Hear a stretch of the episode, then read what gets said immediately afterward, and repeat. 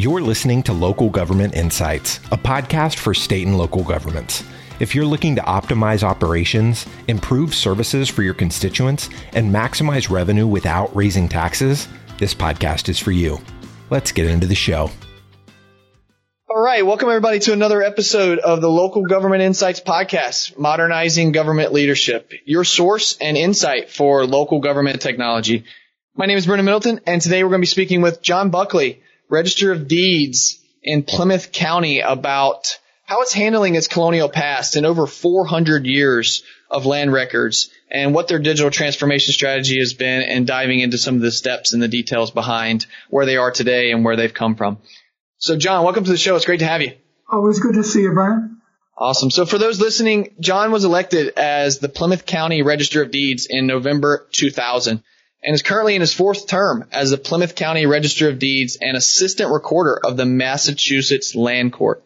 I'm super excited to have you, John, as a guest today, where we use this channel to discuss many of the challenges that local government leaders are facing and further highlight some of the best insights across the industry. Super excited for our conversation. So, John, before we get started, could you tell us a little bit more about yourself, set the stage, and talk a little bit about the makeup of Plymouth County and, and help set the stage for our discussion today? Sure. I, I came into this job with both government and legal background.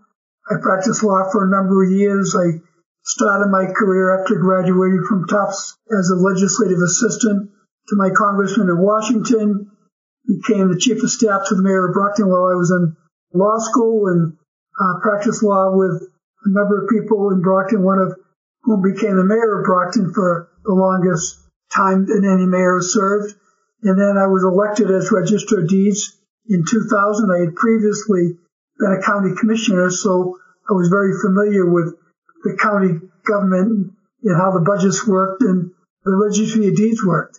Excellent.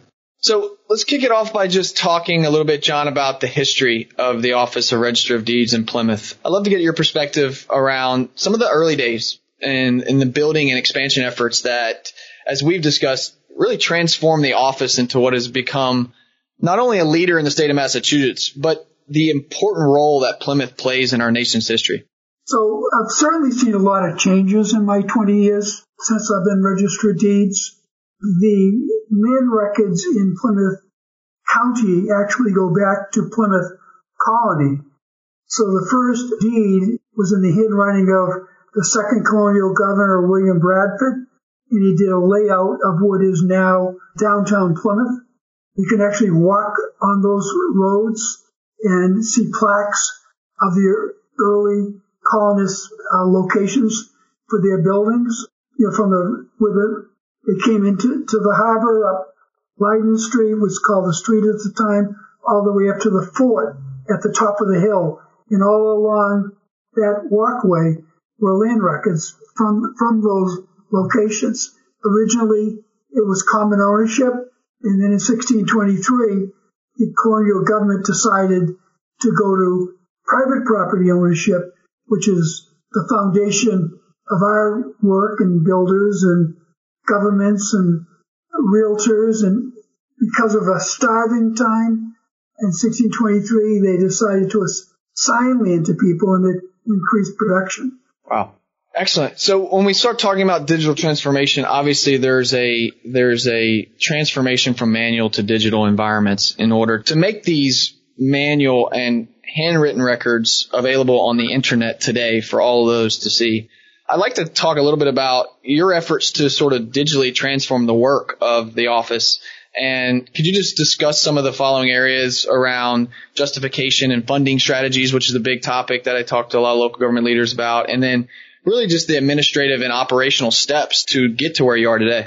Well, uh, you can certainly look at the land records in any county, any registry of deeds and see the transformation of technology.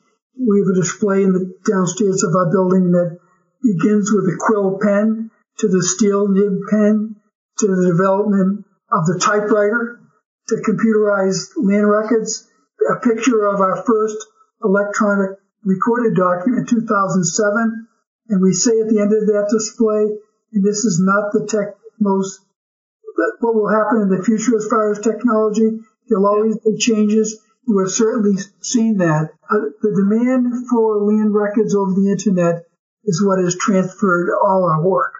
Yeah. Excellent.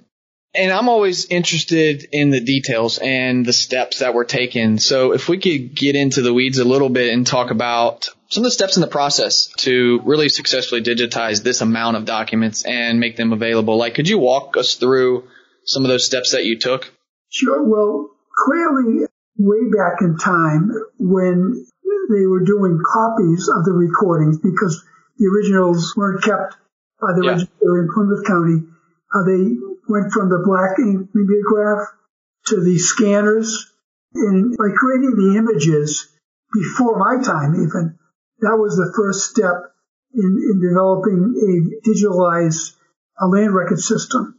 So we had to go back from my time in 2000 to try to get to a 50 year title search.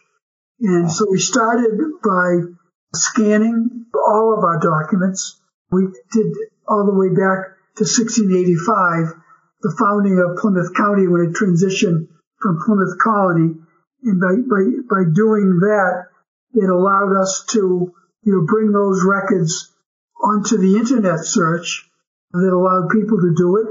My next step was to scan the hard copy index books yeah. that people would come into the building to use to search the records is one thing. To record a record, it's another thing to find a record. And that brought about the ability to go online and see the images and go from the images to the copies of the hard copy index books and go back and forth and, and do it. Clearly, when Avenu came on board with us, we did a tremendous project only a few years ago, 2018, that actually linked the index images to the documents themselves. You know, so you have, when you pull up our records, you get the image as yep. well as the index information. And it just makes it so much easier for people to search their records. And that has been what, what people have found to be so helpful because yeah. certainly this year in the pandemic that started last March, March of 2020, no one could come in the building. Mm-hmm. Everyone had to go online just do their searches. Mm-hmm. And I think that will result in many changes going forward in the future. The pandemic has made digitalization even more important. It certainly sped up the process of considering going back in as far back as possible to make these records online. The pandemic has really forced our hand in a lot of these areas and a lot of governments are either doubling down on that strategy, but also considering starting if they haven't already. So that's awesome. Thank you for that, John. I want to talk about the technology just a little bit. And, you know, you discussed handwritten records. Oftentimes hard to read, hard to understand, hard to decipher what it, word, you know, was written in a certain way. And I know that, you know, cursive writing isn't uh, really taught in our education system a lot these days. Can you talk about the handwritten records and like were they transcribed? How were they transcribed? And, and how was that all accomplished? Well, clearly there was a project that Avenu did with Norfolk County in doing a transcription project. I thought that was a tremendous thing, particularly because in our case, we have a lot of historians on Plymouth being, you know, the location that was the founding of Plymouth Colony and then Plymouth County is still the county seat. So when I saw what Bill O'Donnell had done over Norfolk County, I really jumped on that project and decided to go forward, starting with book one, page one of the Plymouth Colony records. Mm-hmm. And uh, we're already up to book 130. I'm sorry, book 200 now, which is 1840. And wow. we, we're going to go all the way forward until there's typewritten copies uh, there's a transition when it goes from the original cursive writing to forms that there was cursive writing. Yep. The typewriter went in the computerized version of copies, but clearly all of the cursive writing cannot be read by many people now. Beautiful artwork in the early days, but that is something that we're working uh, daily and, and your staff is working daily on that project. Wonderful. and I'd like to talk a little bit further on that. You, you mentioned the colonial land records back to book one, page one. That is just mind blowing to me that we have that ability to digitize today and make, you know, it available for not only your citizens, but, you know, citizens across the country to learn our history and to be able to look back online and see that. Can you discuss the importance of that and how that will resonate with other local government leaders such as yourself when they're considering going back that far? A lot of times it's not a priority. What was the significance of that and, and the importance as to why you did that? Well, certainly in our case, and we're a little unique because the founding of Plymouth Colony goes back to 1620. But this year, or actually last year, 2020, had been scheduled to be the 400th anniversary of the arrival, arrival of the colonists. There were many wonderful events planned. The restoration of the Mayflower, which actually did occur and came of uh, the copy of the Mayflower, the replica of the Mayflower came uh, back into Plymouth Harbor, and there were events that were going to highlight all the great accomplishments of the colonists. Uh, there were highlights of scheduled for all the connections between the colonists and the Wampanoag Nation. Basically, help the colonists get through the first months and days and the first winter and first springs that taught them how to how to survive by planting corn, all those kinds of things. All those celebrations have been put off. They will come forward in 2021. But I think it was that event for us, and I'm sure there are other significant events in other states and counties around America, in other parts of the world even, when the foundation of those societies have significant events and they're related to land records. We have a co- collection of notable uh, land records that we use to tell the stories of, um, different things that happened uh, along the way. Uh, the Plymouth Colony records talk about things like that. The first ferry in America, the right to go to private property, the trial by jury in America, and all those stories are in the colonial period of our colony, and I'm sure they are the, the same with other places across America. And to have those deeds and mortgages and plans online, digitalized and available to people, allow people to tell the story of their own community. And we thought that was important, and that's why we've done that. And with Avenu's help, we did add Plymouth Colony deeds onto our website. Plymouth Colony uh, deeds, again, going back to 1620, and it is a great opportunity because they're indexed and historians search them every day and it's mm-hmm. part of our community now. Yeah, and I know it's a bummer that the COVID-19 pandemic has influenced that, that 400 year anniversary. And I know you and I spoke last year. We were highly anticipating that event and I look forward to when it actually takes place and hopefully I can come out and, and take part in the celebration because I know it's a big milestone and it's something to be celebrated for sure. 400 the organization that is organized that is still going forward with plans for programs. Excellent. So transitioning now and looking forward, what plans are you putting in place now? What are the ongoing efforts to really continue to modernize the registry for, let's say, the next 50, 100 years? Like, what process do you have in place day to day to continue that process? Clearly, I ought to mention a funding source because a lot of communities uh, you know, tight with finances and sure. a lot of people don't look at this as the top priority in many cases. When a governor many governors ago, who now is the senator from Utah, Governor Mitt Romney, raised fees. Uh, they didn't want to raise taxes, they raised fees. Uh, they allowed us to keep a portion of the increased fees for a technology fund. We collect $5 on every document that is recorded. It goes into a fund at the state level that once we get approval from the Secretary of State and the state's IT department, we can fund these projects. Without that money, we wouldn't really have access to the funds necessarily because it does cost money to do sure. these projects. And I advise anybody else to take a look at those opportunities. It's using the land records to promote land records is, is a good way to do it. And it's a fee for use of creating a better system. So with that access to funding, we're going to continue to go forward. We're still going forward to make sure that everything that is available in a hard copy at our main office in Plymouth is available over the internet. Clearly, the pandemic time has showed the value of that. The pandemic time has definitely changed probably forever the way yeah. people do business. Right. So the more you get of your records available online, the better you'll be in the future.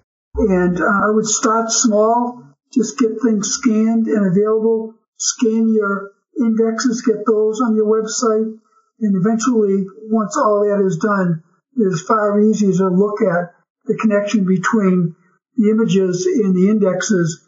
And I would say that is the best way that you can provide information to your public virtually.